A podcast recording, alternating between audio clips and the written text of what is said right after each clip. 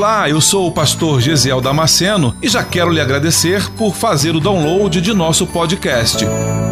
Deus tem nos dado esse tempo precioso para estarmos juntos meditando em Sua palavra. E espero que você seja edificado com ela. Aproveite a oportunidade para se inscrever nesse canal e receber gratuitamente novas mensagens toda semana.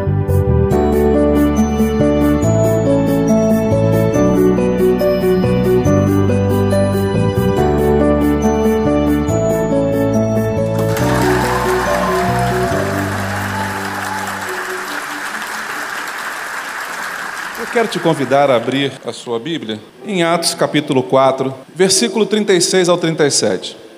Então José, cognominado pelos apóstolos Barnabé, que traduzido é filho da consolação, levita natural de Chipre, possuindo uma herdade, vendeu-a e trouxe o preço e o depositou aos pés dos apóstolos. O texto fica bem claro, ele está bem Está bem explicado o texto. Ele está dizendo que José, ele era um levita. A primeira informação para mim é que, como levita, ele tinha suas obrigações cerimoniais. Mas o texto diz que ele é natural de Chipre, é uma ilha do Mediterrâneo, talvez com, acho que o dobro, quase o dobro do tamanho da ilha de Florianópolis. Ele é de Chipre porque lá nasceu, mas ele é de descendência judaica.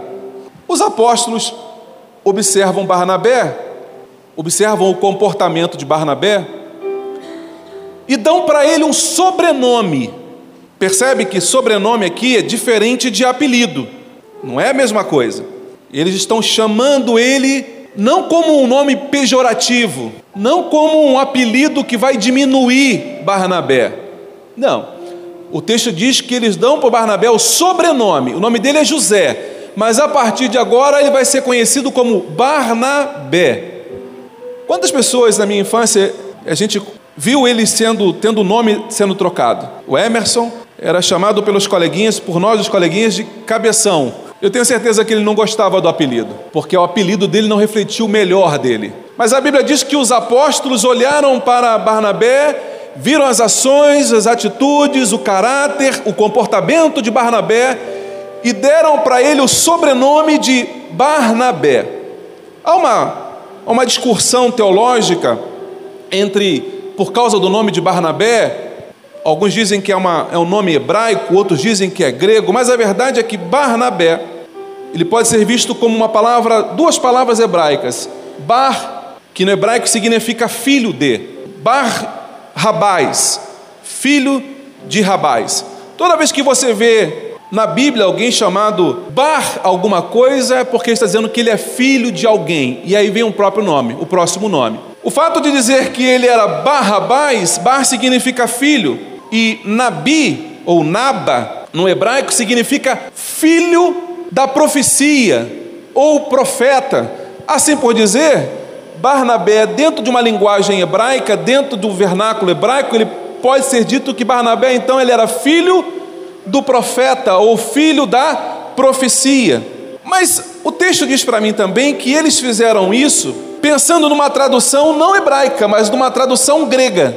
E aí, para uma tradução grega, se você tem a sua Bíblia em grego, você pode ir lá e conferir esse texto, você vai ver uma palavra usada paracleto, que é a mesma palavra usada para se referir ao Espírito Santo.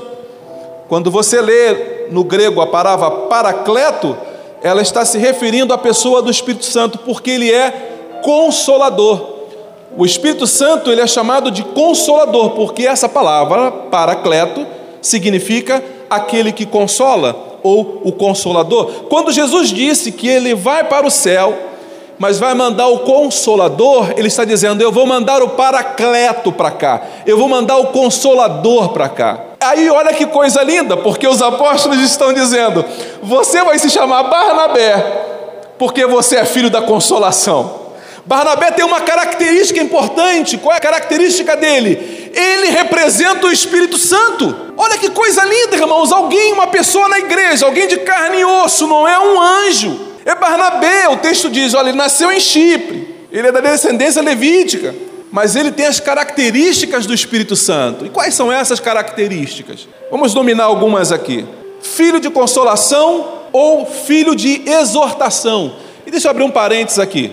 Essas palavras diferentes na Bíblia, diferentes do nosso vocabulário do dia a dia, como exortação, por exemplo, tem gente que acha que exortação é brigar. Ah, fulano exortou o outro lá.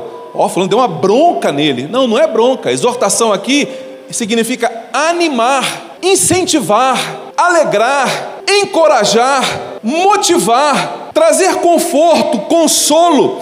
No grego, o vocábulo paracleto indica alguém chamado para estar ao lado de outro a fim de ajudá-lo. Barnabé, então, ele é isso. É aquela pessoa que vai encorajar os outros. A gente sente falta na igreja hoje de pessoas como Barnabé, pessoas que estão dispostas a investir o tempo que tem, animando e incentivando outras pessoas. Vai lá, você consegue, você pode. Não, você vai sim. Ah, pastor, está desanimado. Tá não, está desanimado não, eu estou contigo. Qual é a dificuldade? Ah, pastor, não, vou lá te buscar, eu vou te ajudar. É carona que você precisa, eu vou te dar carona. Você vai conseguir chegar. Deus tem um propósito na tua vida, você vai vencer. Continue, persevere. Isso é característica de quem é parecido com o Espírito Santo. Barnabé é essa pessoa. A título de, de informação para você, é importante você saber que quando a Bíblia foi escrita, ela não tinha essa divisão de capítulos e versículos, amém? Então o texto ele era corrido. Foi colocado versículos e capítulos para nos facilitar encontrar um texto mais rápido. Então, por assim dizer, o capítulo 5, esquece que tem um 5 aí, identificando como capítulo 5. E vamos ler esse texto corrido. Então José, cognominado pelos apóstolos Barnabé, que traduzido é filho de consolação, levita natural de Chipre, possuía uma herdade, possuía um terreno, e vendendo, trouxe o preço e o depositou aos pés dos apóstolos. Mas um certo varão chamado Ananias, com Safira, sua mulher, vendeu uma propriedade e reteve parte do preço, sabendo também sua mulher, e levando uma parte, a depositou aos pés dos apóstolos. O texto deixa bem claro, e você vai ler na continuidade dele, que não foi pedido nada para ninguém. Não foi pedido nada a Barnabé e também não foi pedido nada a Ananias e Safira foi um ato voluntário deles. Barnabé vendeu uma propriedade lá em Chipre, em outra nação, em outro lugar, lá numa ilha do Mediterrâneo. Ele vendeu lá um terreno e ele pegou a soma do terreno, dinheiro que tinha e trouxe e depositou aos pés dos apóstolos. O texto diz, mas, ou seja, o texto está comparando uma, uma ação com outra, está comparando um comportamento com o outro. Aí ele fala, mas um certo varão chamado Ananias, vendeu uma propriedade e trouxe parte dela. O grande problema aqui é que Ananias e Safira queriam dar uma ideia, queriam passar uma impressão de que eles estavam fazendo algo a mais. Eles poderiam não ter trazido oferta nenhuma se não quisessem ter trazido oferta, mas trouxeram alguma coisa para que as pessoas tivessem uma impressão errada a respeito deles. E aí, por causa disso, o apóstolo Pedro diz: Ananias, tu não mentiu para mim, você mentiu para o Espírito Santo. Às vezes você pensa, como Ananias, que está mentindo para o teu pastor, que está mentindo às vezes para a esposa, está mentindo para o marido, está mentindo para um obreiro, mas você não está fazendo isso comigo. Quando você está mentindo, você está mentindo à própria pessoa do Espírito Santo. E o texto diz aqui que, em virtude disso, Ananias cai morto no chão, por não entender e por não discernir o lugar sagrado onde estão. Guarda o teu pé quando entrares na casa do Senhor esses dias que estamos de oração, você não é obrigado a estar de joelhos orando. Não. Você pode estar sentado, pode estar de pé, como você quiser. Mas uma coisa você precisa entender: nós precisamos estar aqui em reverência, porque estamos na casa do Senhor Deus. Precisamos estar aqui entendendo que o dono da casa está. E ela diz que quando Moisés chega diante da sarça, o próprio Deus está ali, e Deus de dentro da sarça diz para Moisés: Moisés, tira a sandália dos teus pés, porque o lugar onde tu estás é terra santa.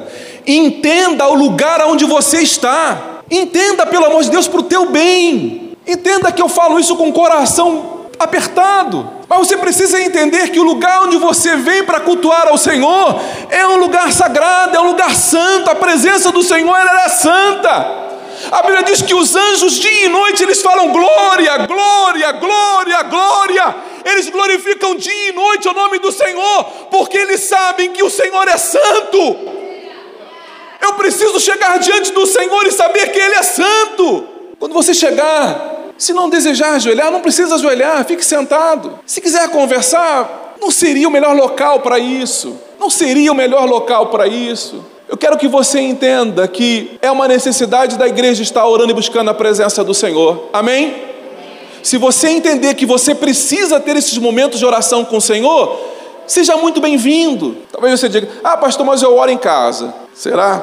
Se nós temos o hábito de fazer isso em casa, seria muito normal eu reproduzir isso na casa do Senhor, porque normalmente nós reproduzimos aqui o que nós somos em casa, ou pelo menos deveria ser assim é que às vezes a gente, como Ananias e Safira, vivemos uma vida dupla. Na igreja eu reajo de uma forma, mas em casa eu ajo de outra. Tem a história de um garotinho que procurou o pastor no final do culto e falou: Pastor, se você já conhece, e fala: Pastor, tem como eu vir morar aqui na igreja com a minha família? Pastor, mas por que, meu filho? Não, porque pastor, aqui meu pai, quando está aqui, meu pai é um santo. Meu pai aqui, ele fala glória a Deus, trata todo mundo bem, aperta a mão, sorri para todo mundo. Lá em casa, meu pai é um demônio em casa. Bate na minha mãe, taca o prato na parede. Eu queria mudar para cá. Nós precisamos entender que a nossa vida tem que ser a mesma, tanto aqui na casa do Senhor quanto em casa. Nós precisamos refletir isso. A nossa vida devocional com Deus, ela precisa ser refletida lá fora. Você pode dizer amém? Caim ele quis imitar, Caim quis fazer como, como Abel, ou vice-versa, mas a oferta de Caim não foi aceita. Ananias e Safira quiseram copiar as ações de Barnabé. Mas não basta você copiar o que o outro faz. Não basta. Não basta você olhar para alguém e copiar o que ele faz. Ele é. Como usado por Deus, comece a ser como ele é. Comece a caminhar mais perto. Se ele é homem de oração, não venha na igreja para ostentar, né? Ele chega, dá o microfone para ele, ele começa: Senhor eterno, poderoso, tu que é aquele que vive entre os querubins, ó oh, eterno. Ele começa até a engrossar a voz. Ele não ora assim em casa, mas ele quer dar uma um ar de que ele é espiritual, né? de que ele tem intimidade com o eterno. Aí ele começa, porque nesta noite, Senhor, estamos aqui nesse conclave, buscando a tua santa e excelsa presença. Aí quem olha de fora fala: Nossa, uau, como ele é espiritual, né? Como ele é santo, como ele busca a presença. Querem o mesmo resultado, mas não estão dispostos a pagar o mesmo preço que Barnabé. Querem pregar nos púlpitos, mas não querem pregar com a sua própria vida. Querem cantar na igreja, mas não vivem uma vida de adoração. Querem falar daquilo que não podem testemunhar. Antes de fazer, seja. Antes de falar de oração, ore. Antes de chamar os outros para adorar, adore. Convém eu falar isso aqui agora. Estávamos na sede uma época, antes de vir para cá, e o louvor estava aqui em cima, Pastor Diego suor descendo, o pessoal louvando, adorando a Deus. E eu estava na mesma fileira, eu vi um, um outro levita que não estava na escala do dia, ele estava sentado, olhava, olhava para o sapato, e o louvor aqui em cima, caindo, a igreja recebendo, e lá mexendo no, no, WhatsApp. Aí eu fiquei olhando aquilo, eu falei, caramba. No outro domingo era a escala dele, ele ia ministrar o louvor do domingo seguinte. E aí quando ele subiu, aí ele começou: Adore! Igreja, adora o Senhor, porque pode ser tua última vez nesta noite, faça o teu melhor. Eu fiquei olhando para ele deu vontade de rir. O que nos falta, irmãos, é vivermos aquilo que nós pregamos. O que nos falta, irmãos, é nós sermos de fato cristãos. Nós temos falado muita coisa, nós temos mostrado, mas nós não temos sido cristãos de verdade. Porque se nós fôssemos cristãos de verdade, as pessoas que nos conhecem seguiriam o Senhor Jesus. O meu testemunho pessoal iria converter outras pessoas. Se eu fosse de fato um cristão, as pessoas que andam comigo iam olhar para mim e falar: não, isso não é Gesiel, esse é um Barnabé. Esse é um, é um modelo do Espírito Santo, esse é um modelo de Jesus na terra, é um Jesus em miniatura. Mas normalmente o que a gente ouve é assim: Pastor, aquele falando da tua igreja é, Pastor, o que foi? Não, não, nada não, pastor. Não, cara, fala por favor. Cara, esse cara é um 7-1.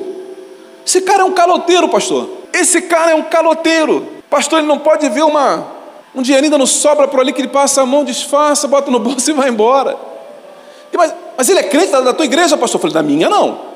Da outra, da rua de trás, aqui, lá da esquina, da outra rua. Não, pastor, eu acho que eu vi. Não, não, não foi não, meu irmão. Parecido com ele. Na minha igreja não tem isso não. Na minha igreja só tem homens salvos e lavados e remidos pelo sangue do Cordeiro. Homens e mulheres cheios do temor de Deus. Ah, lá na minha igreja não tem isso não. Será, pastor? Não, será? Não tenho certeza disso. Atos capítulo 9 e versículo 26, ainda falando de Barnabé, porque hoje eu quero falar sobre Barnabé. 28, 26 a 28 diz assim: E quando Saulo chegou a Jerusalém, procurava juntar-se aos discípulos, mas todos o temiam, não crendo que fosse discípulo. Então, Barnabé, tomando-o consigo, o trouxe aos pés aos apóstolos e lhes contou como no caminho ele vira ao Senhor. E este lhe falara, e como em Damasco falara ousadamente no nome de Jesus. Barnabé está presente. Saulo, indo para Damasco para matar mais cristãos, tem um encontro com Jesus. Paulo teve um encontro secreto na rua, fora do convencional. Saulo não veio à igreja e na hora do apelo levantou a mão aceitando Jesus. Não. Então ninguém viu Paulo levantando a mão aceitando Jesus como teu Salvador. O que aconteceu foi que Paulo, indo com os amigos para Damasco, para prender mais cristãos, para matar mais cristãos, Jesus aparece para ele e fala: Saulo, Saulo, por que tu me persegues? Paulo, Saulo cai do cavalo e a partir dali ele se converte. Mas a fama de Saulo ela corre em Jerusalém e nos países vizinhos. Saulo, o matador de crente. Imagina o temor e o medo que corria no meio do povo quando se falava o nome de Saulo. Porque Saulo mandava matar. Lembra de Estevão? Estevão foi apedrejado exatamente na presença do apóstolo Paulo. E foi apedrejado até a morte. Quando as pessoas ouviam falar o nome de Saulo, elas tinham medo, tinham pavor, tinham pânico. Só que Saulo agora é convertido, aceitou Jesus como Salvador. E Saulo quer se aproximar da igreja, mas a igreja foge de Saulo igual o diabo foge da cruz, porque não acreditavam que Saulo tivesse de verdade se convertido. Mas o texto diz que mais Barnabé. Barnabé vai lá e olha para Saulo e fala: Esse cara agora é crente. Eu sei que é. Cara, eu acredito em você. Barnabé vai lá em Saulo Cara, eu acredito em você. Saulo, eu sei que você encontrou Jesus. Porque eu vi você falando lá e. Eu, eu vou investir em você, Saulo. Barnabé, quando a igreja não queria, quando a igreja não iria receber Paulo, com medo dele estar sendo um espião ou querendo descobrir onde é estavam os crentes para matar todo mundo, Barnabé pega Paulo e leva lá na cúpula leva na diretoria da igreja, leva lá diante dos apóstolos. Com licença, apóstolo Pedro, Tiago, João, eu queria trazer aqui o, o meu companheiro de obra, de ministério, o irmão Paulo. Estou vendo até o Pedro saindo assim pela tangente. Atende, atende, Tiago. Atende aí, Tiago, que eu vou ali beber uma água. Atende aí, João, porque eu vou ali rapidinho no estacionamento. Atende aí. Esse não é Saulo? Meu Deus, é Saulo. Barnabé fala assim: está comigo, está comigo. Eu estou discipulando ele, eu estou treinando ele. Sabe o que a igreja precisa, irmãos? De homens e mulheres que estejam dispostos a dar uma segunda chance para alguém. Tem muita gente que chega na igreja e a gente julga.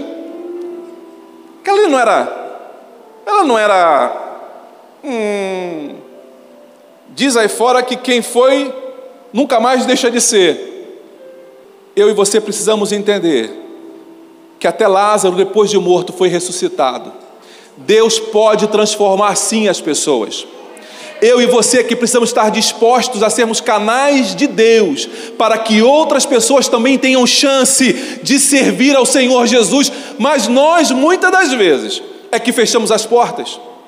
A pessoa vem na igreja e aí ela tem um jeitinho meio esquisito, a igreja já vira as costas, se afasta, como se ela tivesse lepra, como se ela tivesse uma doença contagiosa, e a gente se afasta e a pessoa se sente isolada. E ela não consegue fazer parte do grupo porque o grupo a rejeita. A minha oração é que Deus levante aqui nesta igreja Barnabés. Que esta seja uma igreja de Barnabés, a igreja dos Barnabés. Homens que estejam dispostos a dar um crédito de confiança àquele que antes era rejeitado por todo mundo. que você seja esse instrumento, que você seja um instrumento para dar uma segunda chance para alguém. Atos capítulo 11, versículo 24, se você puder achar, o texto diz assim: Porque era homem de bem, aqui o texto está falando de Barnabé. O texto que nós estamos lendo está falando de Barnabé. Barnabé era um homem de bem, cheio do Espírito Santo e cheio de fé. Vamos parar aqui. Você cantou aqui comigo hoje. Enche-me, enche-me até transbordar. Enche-me, enche-me até transbordar. Enche-me, enche até transbordar. Até que ponto você, quando cantou isso, desejou mesmo que Deus te enchesse? Até que ponto você foi sincero e verdadeiro na sua canção quando você disse: Enche-me até transbordar? Até que ponto você foi sincero? Porque o texto está dizendo aqui que Barnabé, ele era cheio do Espírito Santo de fé, meu irmão.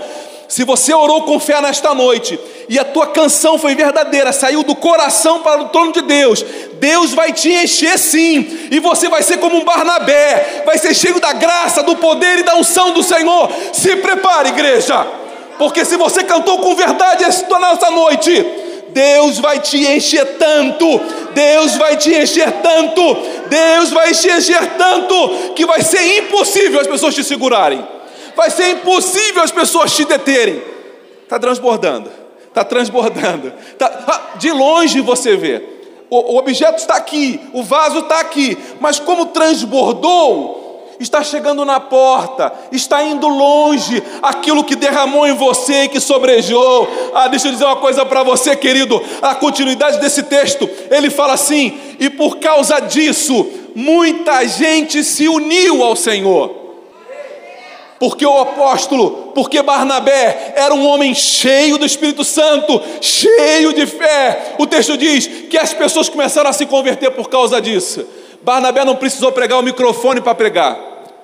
Há uma, há uma necessidade muito grande entre os obreiros de querer pregar. Mas eu acho isso bonito.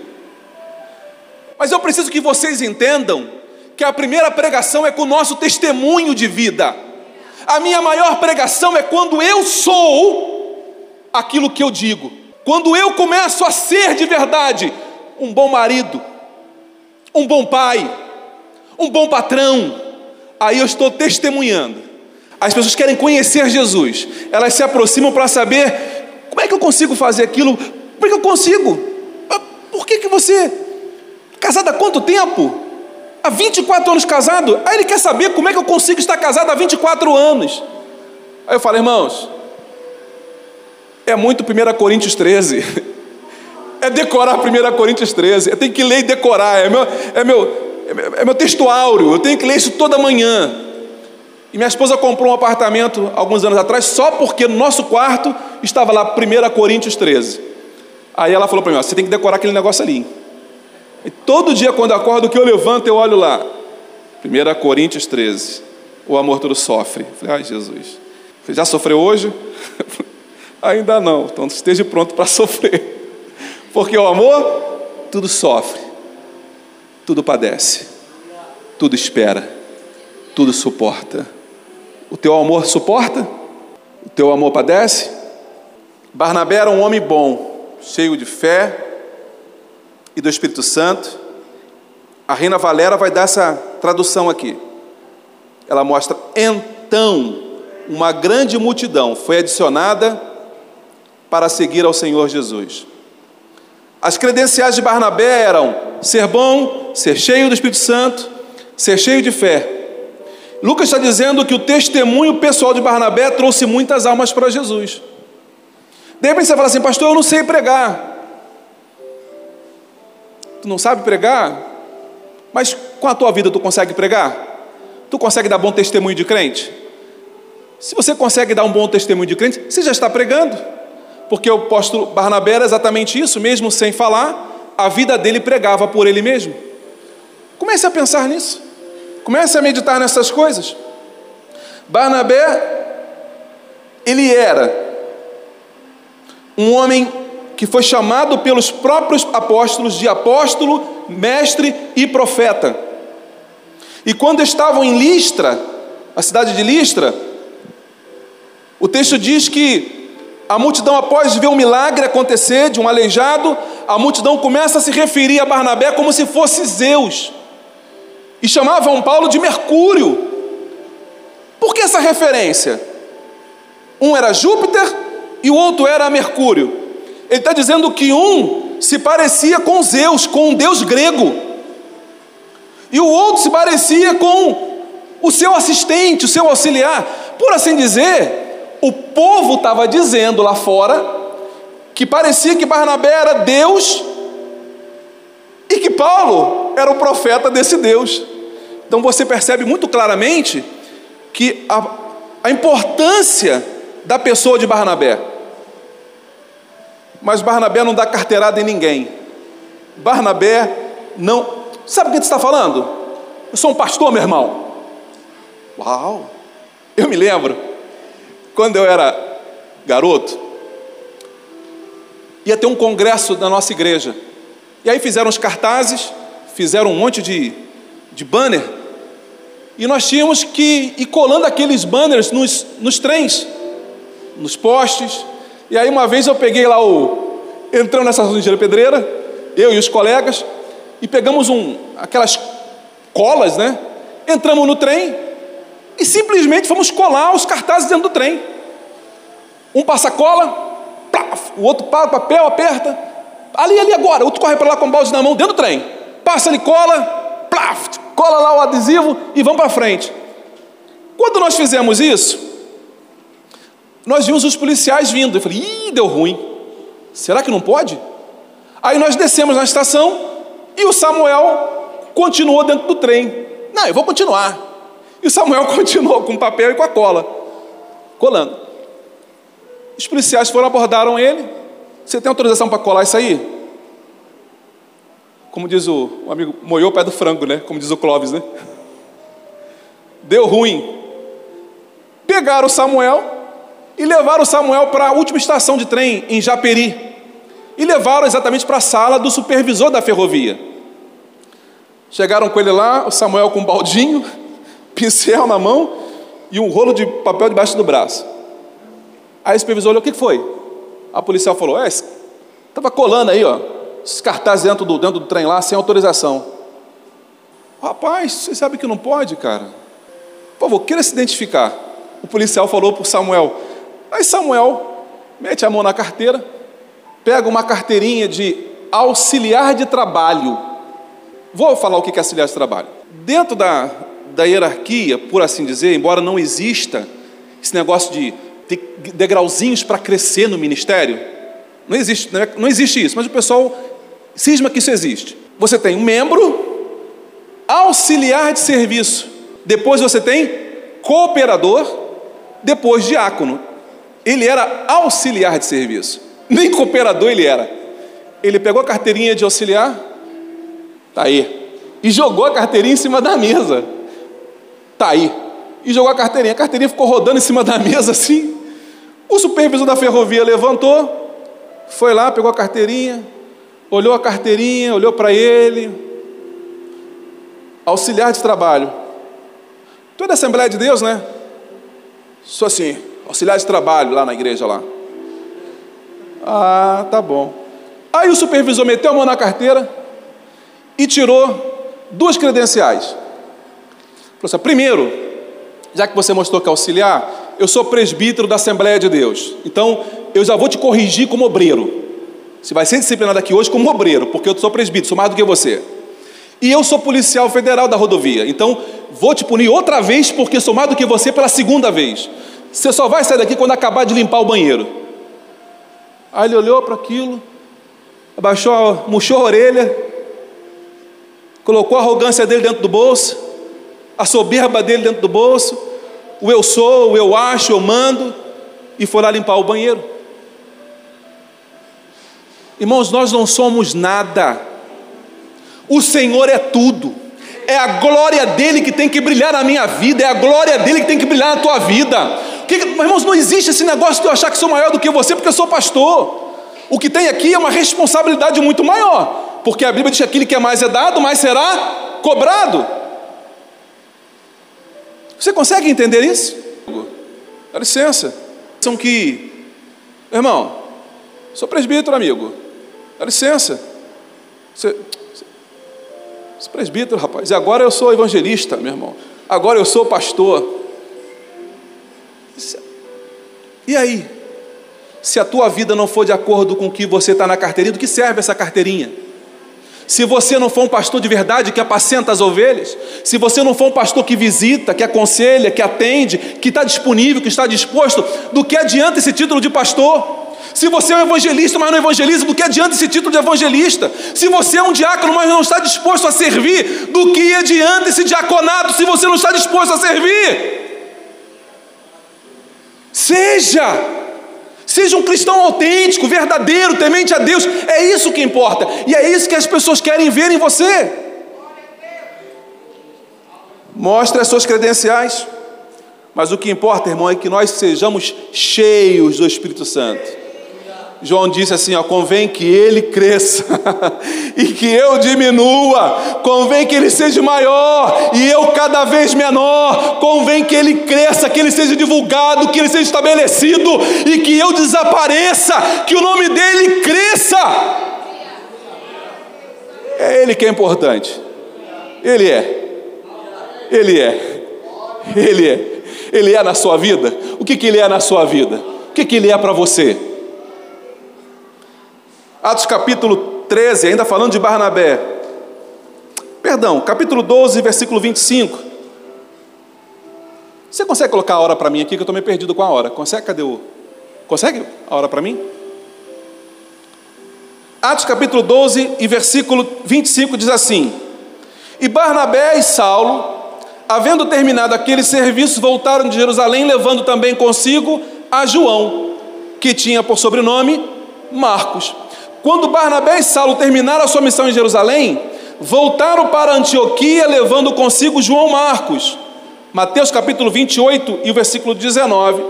A ordem de Jesus é para que venhamos a fazer discípulos. A ordem de Jesus para mim e para você é fazer discípulo. Essa ordem não é para os pastores, essa ordem é para você. Essa ordem é para a igreja. Deus está dizendo para você, sim, você aí, faz assim, ó. Você, Deus está falando para você, faça discípulos. Olha para o teu lado aí. Você consegue ver o discípulo que você está treinando? Tem algum discípulo que você esteja treinando aí? Olha para o teu lado aí. Você consegue ver um discípulo do teu lado? Tem alguém que você esteja discipulando aí? Se não tem, a ordem de Jesus é para você fazer discípulo. É uma ordem, ok? Não é uma sugestão. E também não é coisa do Gesiel. Não é coisa minha. É o Senhor dizendo: faça discípulos. Tem gente que está na igreja há quantos anos e nunca discipulou ninguém. É importante que você acorde para isso, que você entenda que Deus tem pressa. Atos capítulo 13, versículos 50 e 52. Barnabé, o texto diz que Barnabé, ele e Paulo foram rejeitados e expulsos, expulsos da cidade, mas isso não lhes tirou a alegria e nem a presença do Espírito Santo. Barnabé e Paulo foram expulsos da cidade, foram rejeitados, foram expulsos, mas o texto diz que quando eles saem, eles saem cheios de alegria. Aleluia! Fomos expulsos, glória a Deus! Fomos expulsos. Tá doido? O homem foi expulso da cidade e está cheio de alegria? Meu irmão, depende do que você está cheio. Porque se você estiver cheio da presença do Senhor, as demais coisas não podem tirar a tua alegria, não podem tirar a tua paz. Do que que você está cheio? Se você está você tá cheio do Espírito Santo na tua vida, não é qualquer coisa que vai tirar a tua paz, não, meu irmão. Você já pensou? Os dois foram expulsos de uma cidade, foram rejeitados da cidade, mas quando eles saem, eles saem alegres. E aí, Paulo, recebeu alguma notícia boa? Sim, Jesus está voltando. Minha notícia é: estou feliz porque meu nome está escrito no livro da vida. Mas vocês estão vindo da onde? Da cidadezinha aí atrás aí. O que aconteceu lá? Fomos expulsos, rejeitados, xingados, maltratados, mas glória a Deus, porque estamos aqui, vamos continuar anunciando a vontade do Senhor. Meu irmão, o que, que tira a tua paz? Pensa um pouquinho. O teu pavio é muito curto? O que, que tira a tua paz? Sabe por que, que tira a tua paz? Sabe por que qualquer coisa tira a tua paz? Porque ainda tem espaço para encher em você. Quando você estiver bem cheio e transbordando, não vai ter espaço para mais nada não vai ter espaço para afronta, não tem espaço para tristeza, não tem espaço para rancor, não tem espaço para mais nada, porque você está cheio. Eu ouço tanta reclamação, pastor, fulano não sei o que, pastor, fulano não fez não sei o que, pastor, fulano não sei. Irmão, ah, eu estou triste com ele, pastor, estou triste com ela. É porque falta. Tem muito espaço dentro de você para ser preenchido ainda. Começa a buscar mais a presença do Senhor, que quando você estiver completamente cheio do Espírito Santo, não vai ter espaço para mais nada. Você pode dizer amém? Atos capítulo 15, versículo 37 ao 41. Diz assim o texto. Eu vou sintetizar por causa da hora. O texto diz que Paulo e Barnabé estavam fazendo uma viagem e de repente João Marcos, que é aquele discípulo que foi pego lá em Antioquia, ele de repente, por alguma razão, e o texto não diz, e em nenhum outro lugar da Bíblia está escrito a razão pela qual João Marcos saiu. Então não invente. Se não está escrito no texto, para os obreiros aqui, se a Bíblia não diz, não invente. Se não está escrito no texto, não invente historinha. Ah, porque o fulano. Não está tá na Bíblia? Não, mas é porque. Não está na Bíblia, esquece. Nós somos uma igreja bíblica. Se não está na Bíblia, não me interessa. Amém? O texto diz que os dois discutem, os três têm uma discussão, porque João Marcos já tinha abandonado os dois numa outra viagem, e agora Barnabé queria levar João Marcos na próxima viagem. E Paulo fala assim: não, não, eu não quero João Marcos comigo porque ele já me decepcionou uma vez. João Marcos já me decepcionou uma vez, nos abandonou na estrada que me garante que ele não vai me abandonar uma segunda vez? Não quero João Marcos comigo. Olha, percebe? Que Paulo não foi para João Marcos o que Barnabé foi para ele. Isso mostra, irmãos, que nós estamos sempre aprendendo. Nós temos que estar atento porque estamos sempre aprendendo. Nós precisamos melhorar sempre. Nós estamos em processo de santificação. Então é possível que eu, em algum momento eu venha falhar nas minhas ações. Mas eu preciso ter um coração submisso para entender que Deus vai me corrigir, vai me ensinar e vai me colocar de volta no trilho. O texto diz que eles rompem ali.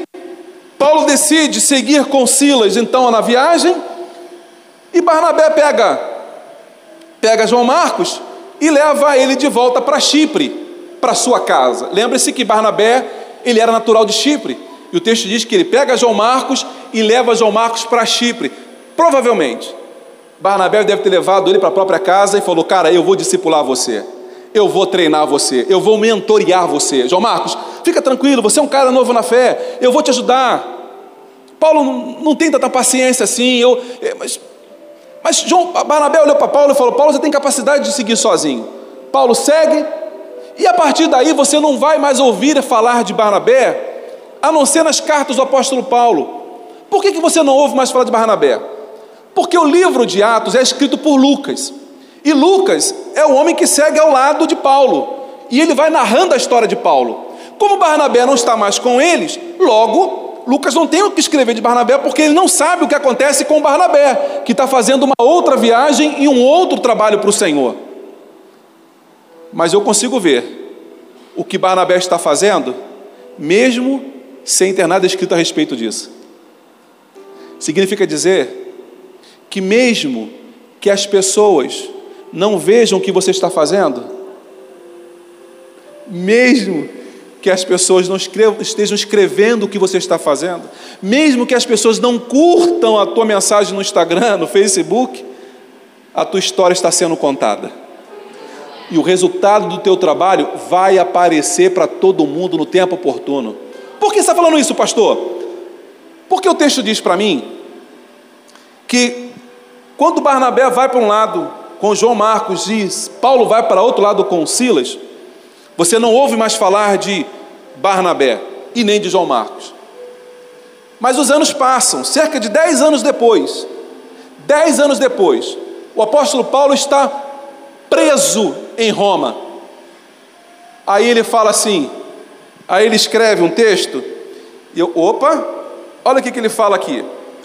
Filipenses no capítulo, no versículo 24, Paulo diz assim: ó, João Marcos, ele é meu cooperador. Passaram-se dez anos.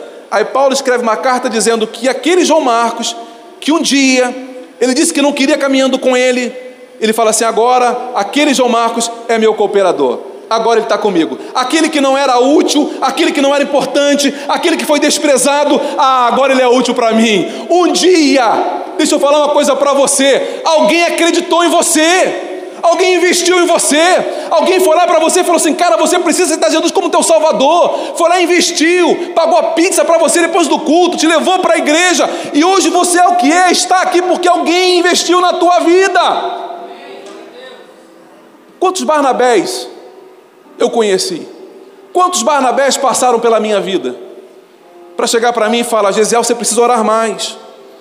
E eu, me, me ajuda a orar, tu me ensina a orar. Vamos, vamos caminhar junto. Gesiel, tu precisa ler mais a Bíblia, Gesiel. Gesiel, tu precisa buscar mais a presença do Senhor. Tu precisa santificar mais. Quantos Barnabés passaram pela minha vida? E graças a Deus por esses Barnabés.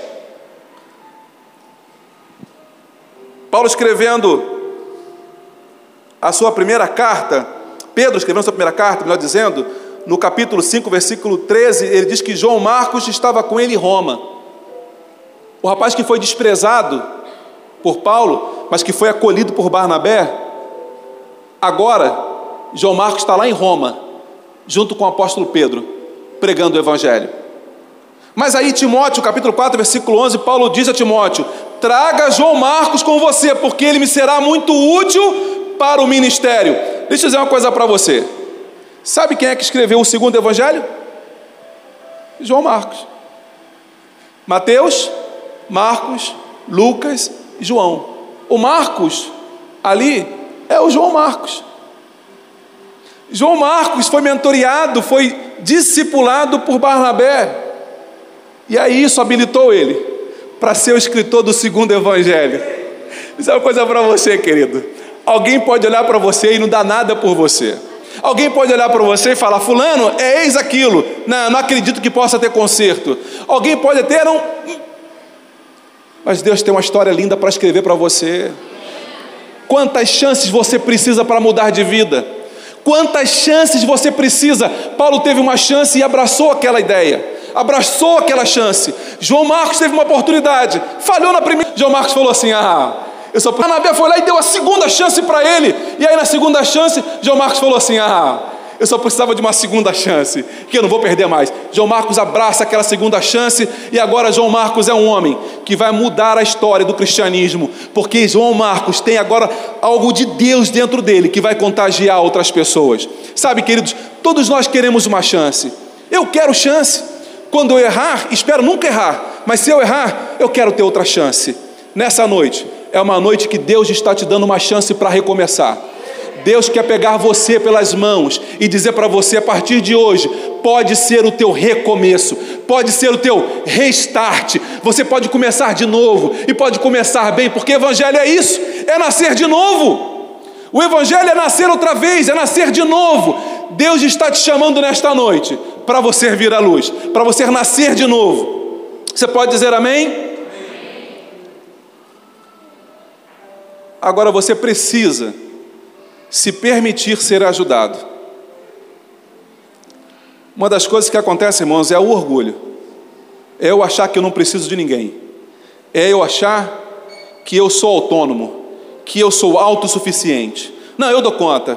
Não, eu dou conta. É igual o adolescente.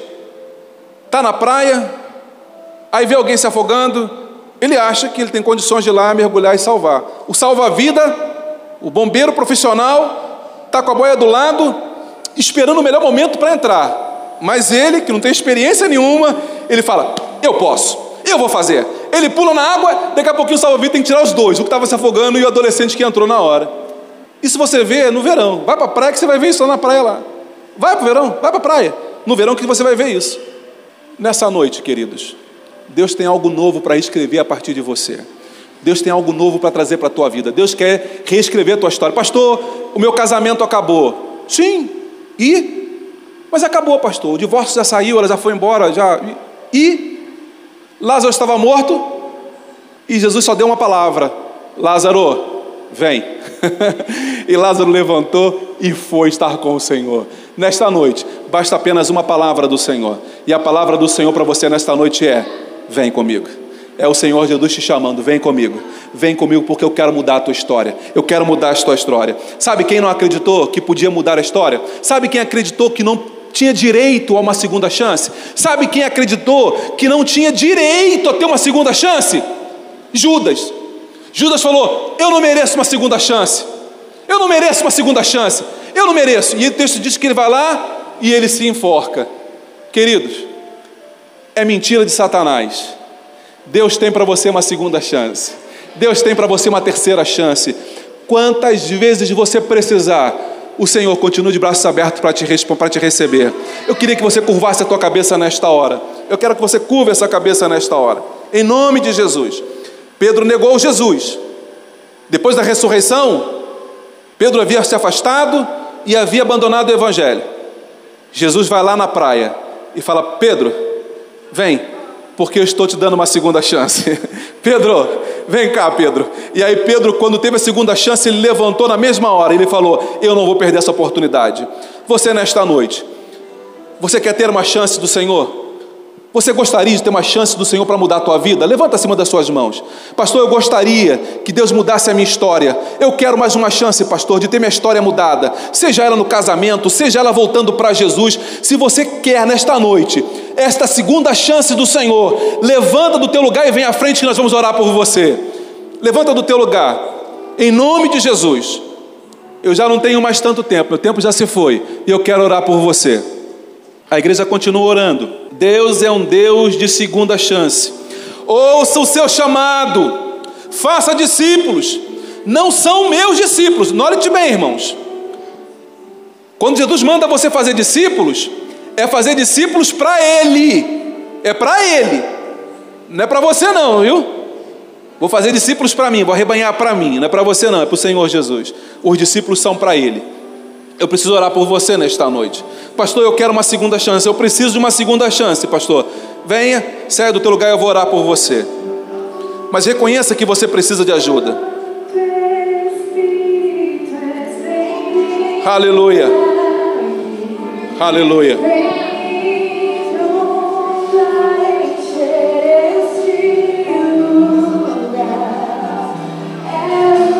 Hoje é a noite da tua segunda chance. Deus pode mudar a tua história. Hoje é a noite da tua segunda chance. Você acabou de ouvir mais um podcast. E se você foi edificado com essa mensagem, compartilhe com outras pessoas. Até o próximo encontro.